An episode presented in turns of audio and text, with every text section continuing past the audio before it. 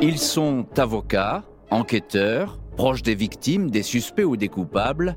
Nous les avons choisis pour qu'ils se confient dans les voies du crime. Dans chaque épisode de ce podcast, nous recueillons la parole d'un témoin clé qui raconte une affaire de son point de vue. Je suis Jean-Alphonse Richard et dans cet épisode, j'ai décidé de vous raconter un cas d'école en matière d'affaires criminelles, l'affaire Flactif. Le 12 avril 2003, Mario, 14 ans, arrive dans la station du Grand Bornand, en Haute-Savoie. Il doit rejoindre sa mère, Graziella, qui vit là-bas avec son mari, le beau-père de Mario, Xavier Flactif, un promoteur immobilier de la région. Le couple a trois autres enfants en bas âge, les demi-frères et sœurs de Mario.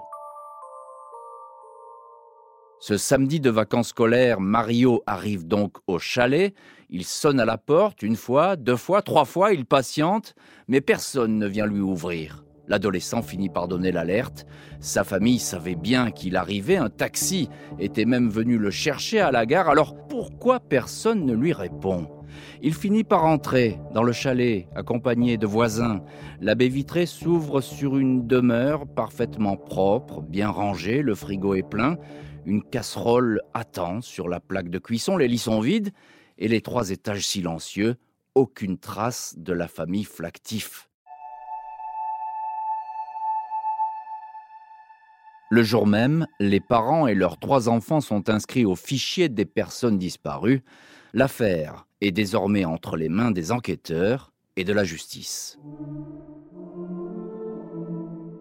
Les Flactifs ont-ils tout simplement décidé de disparaître?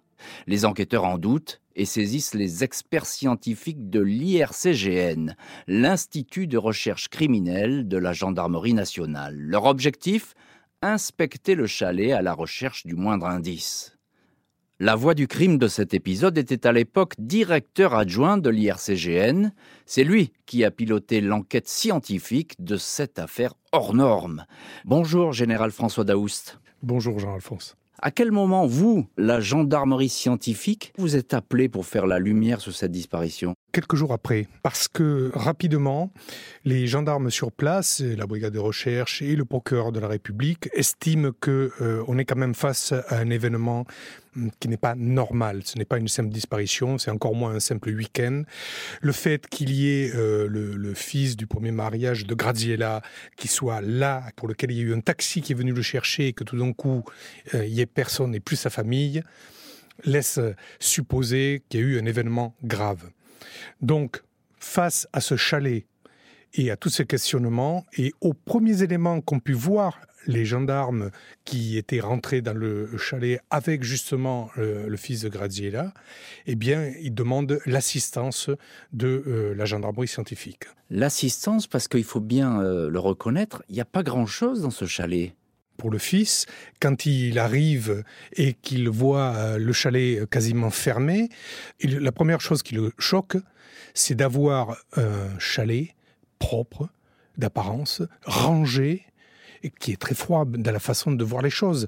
Je, vous comme moi, nous avons des enfants, et à partir de ce moment-là, on sait très bien que lorsqu'on a des enfants qui sont assez petits, nous vivons chez nos enfants, et le désordre est permanent. Vous avez un œil d'expert, évidemment, quand vous rentrez dans cette maison. Vous l'avez dit, il y a, on soupçonne rien, tout il n'y a pas de désordre, rien n'a été touché. Qu'est-ce qui cloche? Alors, ce qui cloche, c'est un ensemble de petits éléments mis bout à bout. La première, comme euh, je vous l'ai dit, c'est trop bien rangé. Quand euh, le fils a essayé de voir comment était la maison, il y a des couettes qui ont disparu, il y a des euh, traces d'essuyage, c'est semble particulièrement propre. Il y a des éléments troublants. Si on part un week-end ou on part longtemps, on ne vient pas de remplir le frigo. On ne laisse pas le repas du soir prêt à être réchauffé sur la gazinière. Tous ces éléments mis bout à bout interrogent tout le monde et vont nécessiter un déroulement de travail en se disant nous sommes face à une scène de disparition.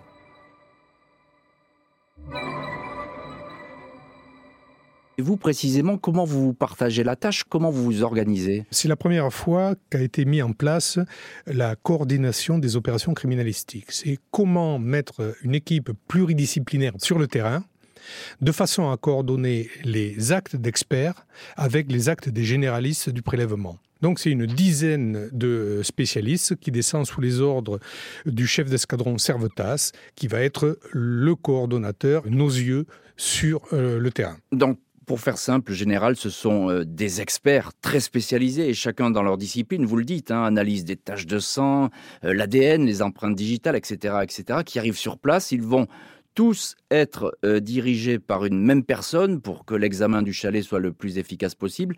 Alors une fois que cette organisation est mise en place, ben, par quoi on commence? Première chose, c'est de se dire on déboule pas là-dedans de manière anarchique. On se met légèrement en retrait, en partie à l'extérieur, ou à un moment on sacrifie la première pièce dans laquelle on va faire des prélèvements pour en faire le lieu de convergence des équipes qui vont être répartis entre les différents étages, les différentes pièces, et euh, qui vont effectuer les prélèvements.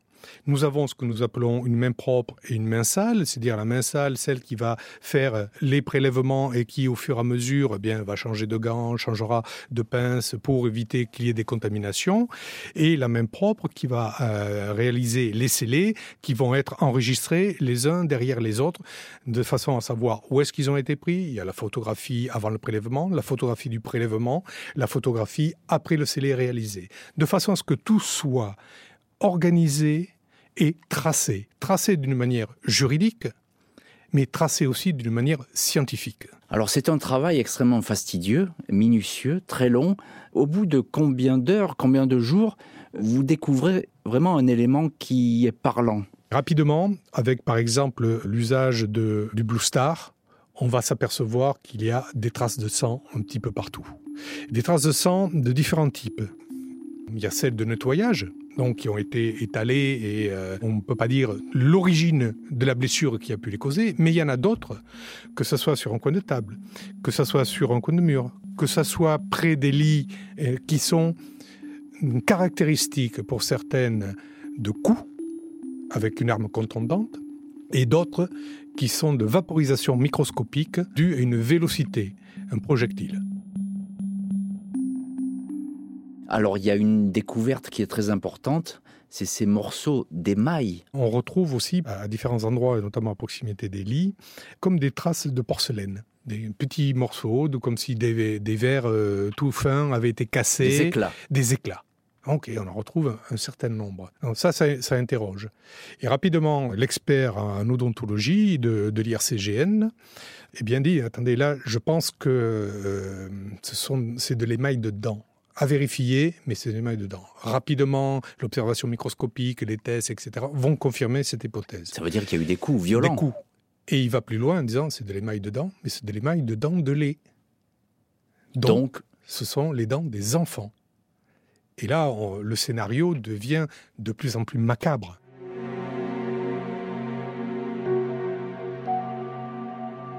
Alors là, on est certain que les flactifs, évidemment, n'ont pas disparu comme ça.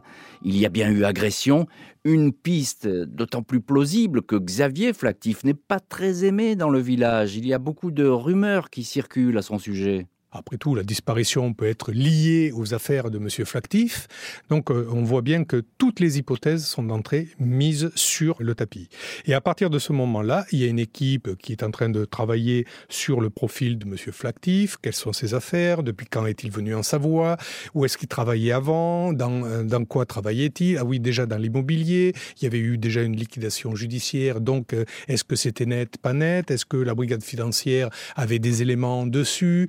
De façon à soit matérialiser des éléments qui vont venir ouvrir une piste sérieuse, soit au contraire les fermer au fur et à mesure. RTL 6h36, Marie Guerrier. Le 4x4 Toyota de la famille Flactif retrouvé en Suisse hier, une découverte presque un mois jour pour jour après la disparition du promoteur du Grand Bornand, de sa compagne, de ses trois enfants. Une nouvelle source d'indices en tout cas, Jean-Philippe Baye. Dès confirmation de la découverte du véhicule, les gendarmes de la section de recherche de Chambéry ont demandé sa mise sous scellé. Hier soir, ils se sont rendus en Suisse avec les spécialistes de l'Institut de recherche criminelle de la gendarmerie, car à présent, il s'agit de faire parler le 4x4. On recherche en priorité des empreintes fraîches, confie un enquêteur, ou encore des cheveux, en tout cas la moindre trace d'ADN. Pour fermer le maximum de portes, Par exemple, pour déterminer si ce n'est pas Xavier Flactif lui-même qui a été le dernier à conduire ce 4x4. Le véhicule a été retrouvé, semble-t-il, abandonné au bord d'une route sur la commune de Mérin. Elle se situe juste à côté de l'aéroport de Genève-Cointrin, qui n'est qu'à une soixantaine de kilomètres du chalet des Flactifs.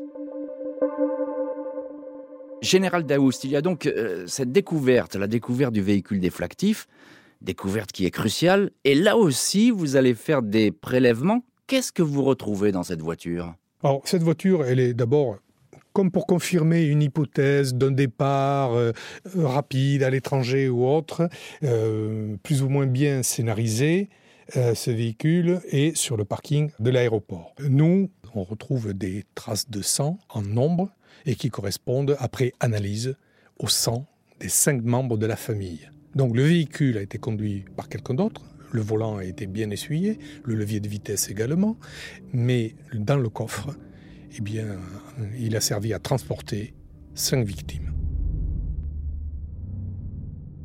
Là, vous avez la, certitude à ce moment-là, Général Daoust, que euh, cinq crimes ont été commis. Oui, là, à ce moment-là, avec euh, le véhicule, on sait que les cinq personnes qui ont disparu, on ne les reverra jamais vivantes. Avec vos hommes, euh, Général Daoust, vous prélevez et tracez tout ce que vous trouvez dans le chalet, dans la voiture. Alors, il y a beaucoup de choses, c'est énorme. Combien de scellés vous avez en tout? Pratiquement pas loin de presque 1000 scellés qui avaient été faits. Si on envoie au laboratoire selon la méthode ancienne qui est tout doit être analysé, on thrombose le laboratoire pour euh, presque un an, sans savoir si le premier scellé qui va être analysé est le plus prioritaire et celui qui a le plus de probabilité de porter des traces discriminantes par rapport à un autre.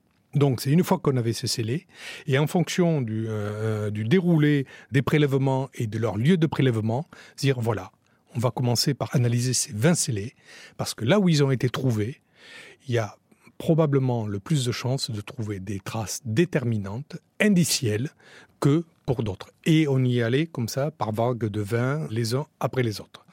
Et on a des réponses beaucoup plus concrètes, qui ne s'éparpillent pas et qui ne durent pas trop longtemps dans le temps. Parallèlement à toutes ces analyses scientifiques qui sont très nombreuses, on, l'a vu, il y a aussi une enquête de voisinage et parmi les personnes interrogées, il y en a une qui se démarque, c'est David Otia. Avec sa femme, Alexandra, eh ben, il est partout, à la télé, sur les radios, il parcourt les médias.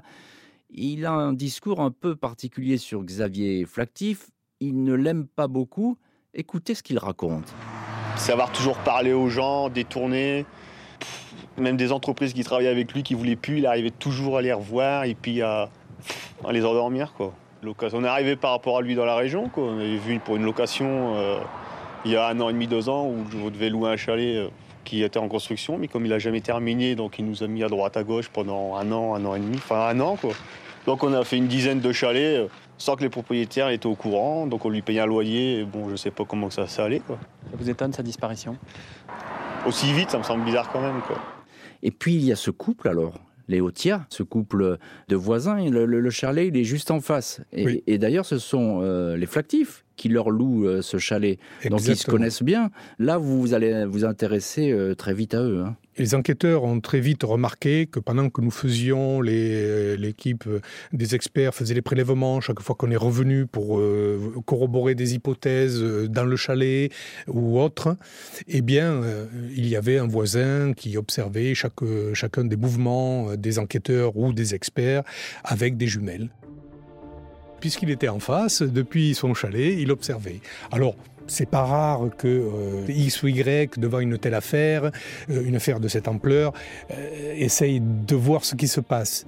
Mais l'insistance quand même à, savoir ce qui se passait, à voir, observer, et cette propension à vouloir s'exprimer pour donner des hypothèses qui laisseraient à croire que vraiment le passé de ces précédentes affaires immobilières a rattrapé Monsieur Flactif, intrigue. Et c'est une piste euh, sérieuse parce que très vite, David Otia va se retrouver dans la peau du principal suspect. Oui, on va retrouver euh, un, tout petit peu de sang entre les lattes du parquet.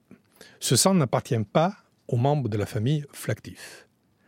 Donc euh, il va y avoir un ensemble de prélèvements, à peu près de mémoire 300 personnes dans l'environnement de Flactif et euh, du village du Grand Bornand pour, euh, en vue de discrimination. Rapidement, on, arrive à savoir que c'est le sang de David Otia. Les enquêteurs ont remonté la piste grâce à l'ADN découvert dans la maison des flactifs. Il y avait les cinq empreintes génétiques des cinq membres de la famille, plus un sixième ADN, apparemment celui de David Otia. Pour ce qui est de son mobile, tout est encore très flou. Sur place en Haute-Savoie, l'envoyé spécial de RTL, Étienne Baudu. Que ce soit à son travail ou dans son voisinage, David n'a pas l'image d'un criminel, bien au contraire. Depuis mai dernier, un mois après la disparition des flactifs, David travaillait dans un garage comme mécanicien dépanneur. Son patron ne lui fait encore aujourd'hui que des éloges, ponctuels, sérieux, dynamiques, jamais absents. David Otia, il est placé en garde à vue, septembre 2003. Qu'est-ce qu'il raconte aux gendarmes? Derrière, on a le département des sciences du comportement, qui à l'époque était encore embryonnaire, qui dit attention, dans l'interrogatoire, il faut avoir des arguments forts, indiciels, qui montre qu'il n'y a pas d'échappatoire et qu'on ne peut pas nier l'évidence. Donc très rapidement, les enquêteurs vont montrer à David Otia le rapport en disant voilà, il y a votre ADN. Pourquoi? Eh bien, il avoue tout. Tout de suite. Tout de suite. Qu'est-ce qu'il raconte? Pendant longtemps, les versions qu'il va donner vont être quand même je les ai tués. Euh, alors, ça diffère selon le procédé, mais il les a tués. Et une des dernières versions qu'il va donner, c'est mais en fait, euh, quand j'étais allé au chalet pour m'expliquer avec euh, Monsieur Flactif, parce qu'il voulait s'expliquer, c'est ce qui donne comme raison le fait que euh, Monsieur Flactif le faisait euh, déménager régulièrement de d'appartement en chalet, de chalet à un autre chalet, la veille pour le lendemain, pour y loger d'autres personnes, etc.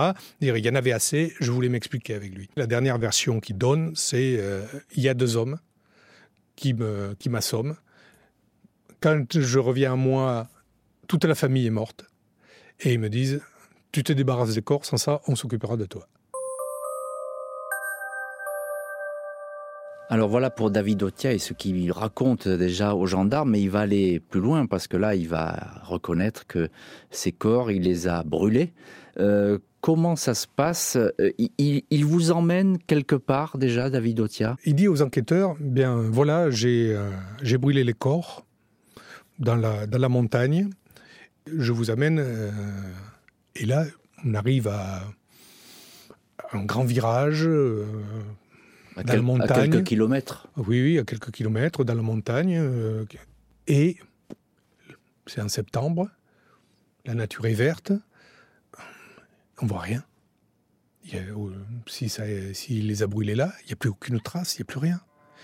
Et là, les enquêteurs nous demandent de redescendre. En disant, écoutez, euh, il nous a dit qu'il avait brûlé les corps à cet endroit. Nous, on ne voit rien. Est-ce que vous pouvez venir vérifier Donc on envoie une équipe de nouveau, biologistes, odontologues, euh, anthropologues, parce que à partir du moment où nous sommes plusieurs mois après le décès et après une crémation supposée, mais bien évident que la nature est passée par là et que ce ne sont pas des corps que l'on recherche, mais des éléments de corps. Donc là, il faut avoir un œil avisé. On, euh, on, reste plus de deux jours sur le terrain et on va passer comme ça. On monte 200 mètres en, amont et euh, pareil, on descend de 400 mètres euh, en aval.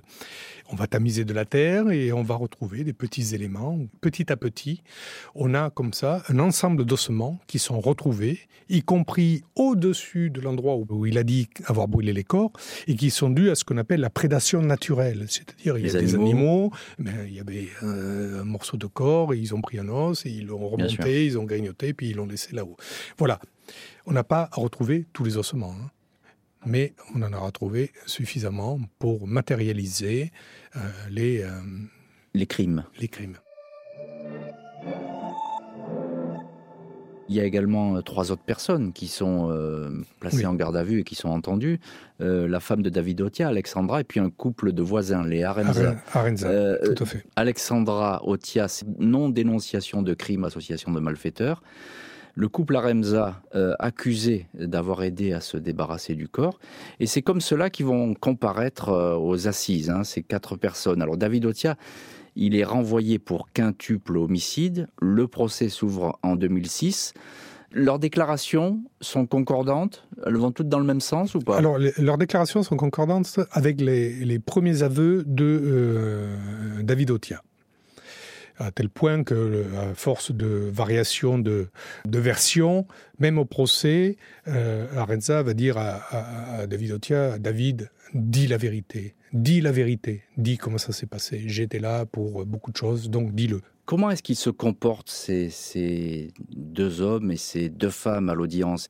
De ce que j'en ai perçu en tant que spectateur à l'audience, Arenza était très marqué mais vraiment marqué. À un moment même, il pleurera euh, dans le box euh, face à ce déferlement d'événements qu'il a eu et la prise de confiance euh, qu'il a dû en avoir au fur et à mesure de la démesure de cet acte auquel il a participé en aidant au nettoyage avec son épouse, en aidant à, transporter les corps, etc.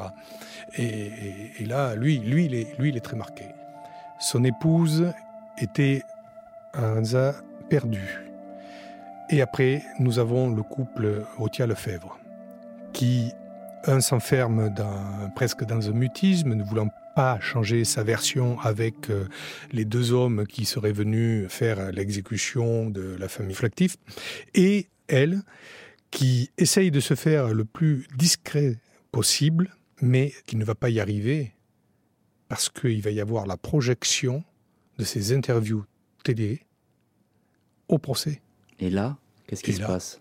mais La salle est complètement bouleversée. Euh, il suffit que vous regardiez de nouveau ces interviews pour dire mais elles sont d'une violence et méchante, avec des insultes sur la famille, sur, me, sur Flactif. Elle s'excuse? Ah Non.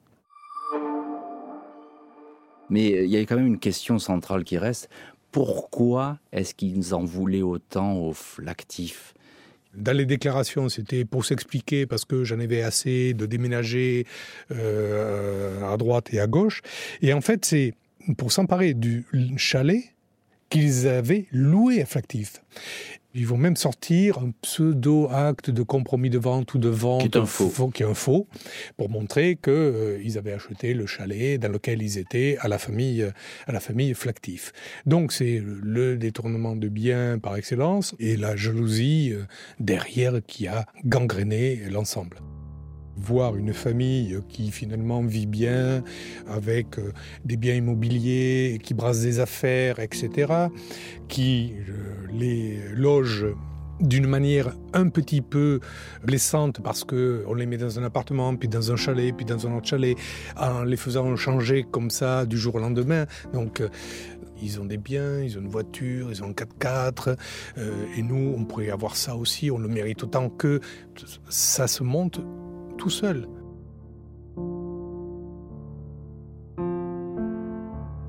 Quel souvenir gardez-vous euh, du procès général Daoust? Comme j'encadrais l'ensemble des experts pour euh, les opérations, euh, j'étais là, ne serait-ce que pour soutien avec eux et à la demande du, du, ministère public aussi, de façon à ce que les experts qui à cette époque pouvaient ne pas forcément consulter leurs notes soient le plus explicite possible dans euh, la présentation de leur expertise. D'ailleurs, il y a eu euh, là-dessus, euh, pas un incident, mais une petite mise en cause de M. Esperanza par les, avocats de David Otia, M. Esperanza, spécialiste des, traces de sang, qui était parti dans une explication trop naïve et trop complexe.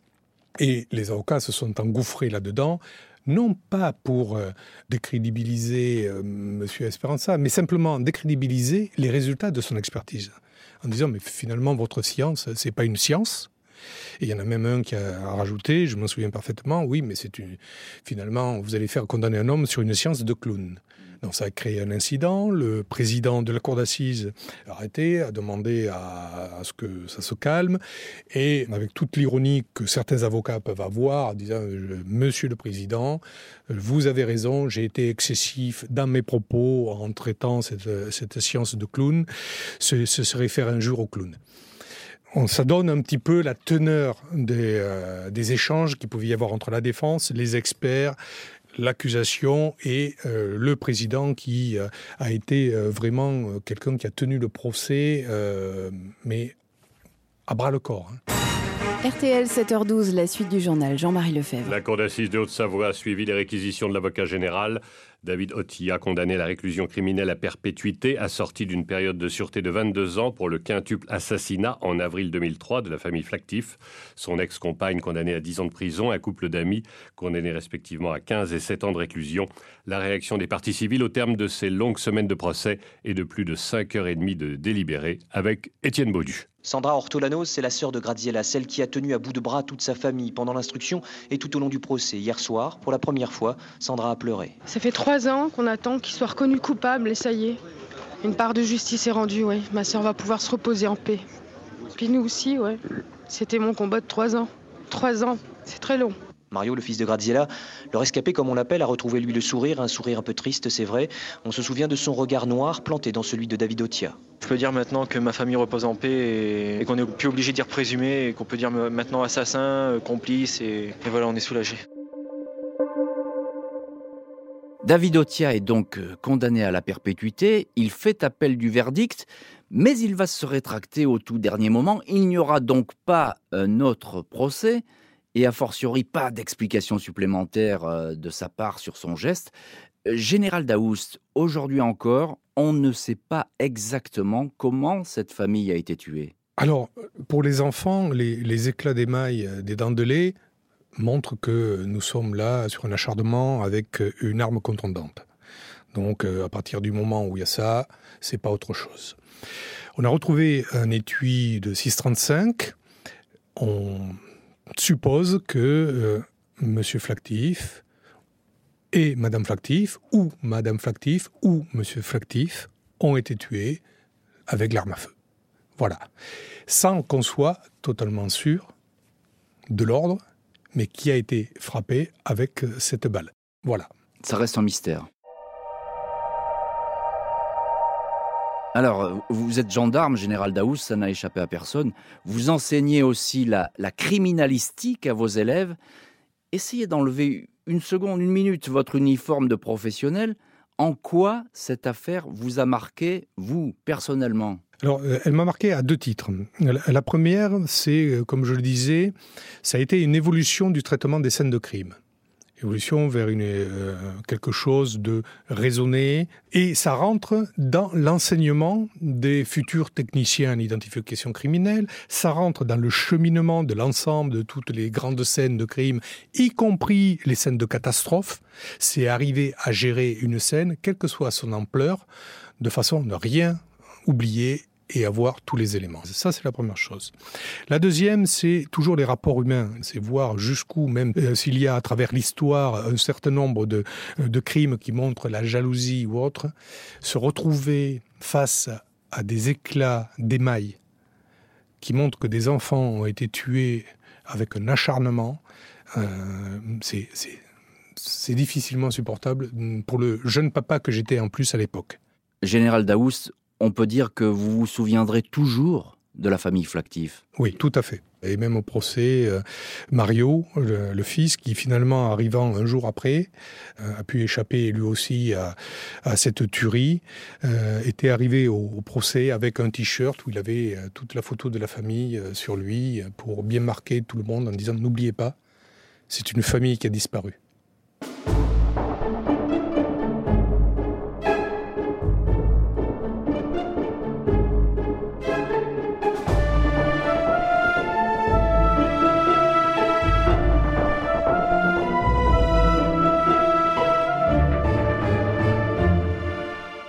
Venez d'écouter l'épisode des Voix du crime consacré à l'affaire Flactif.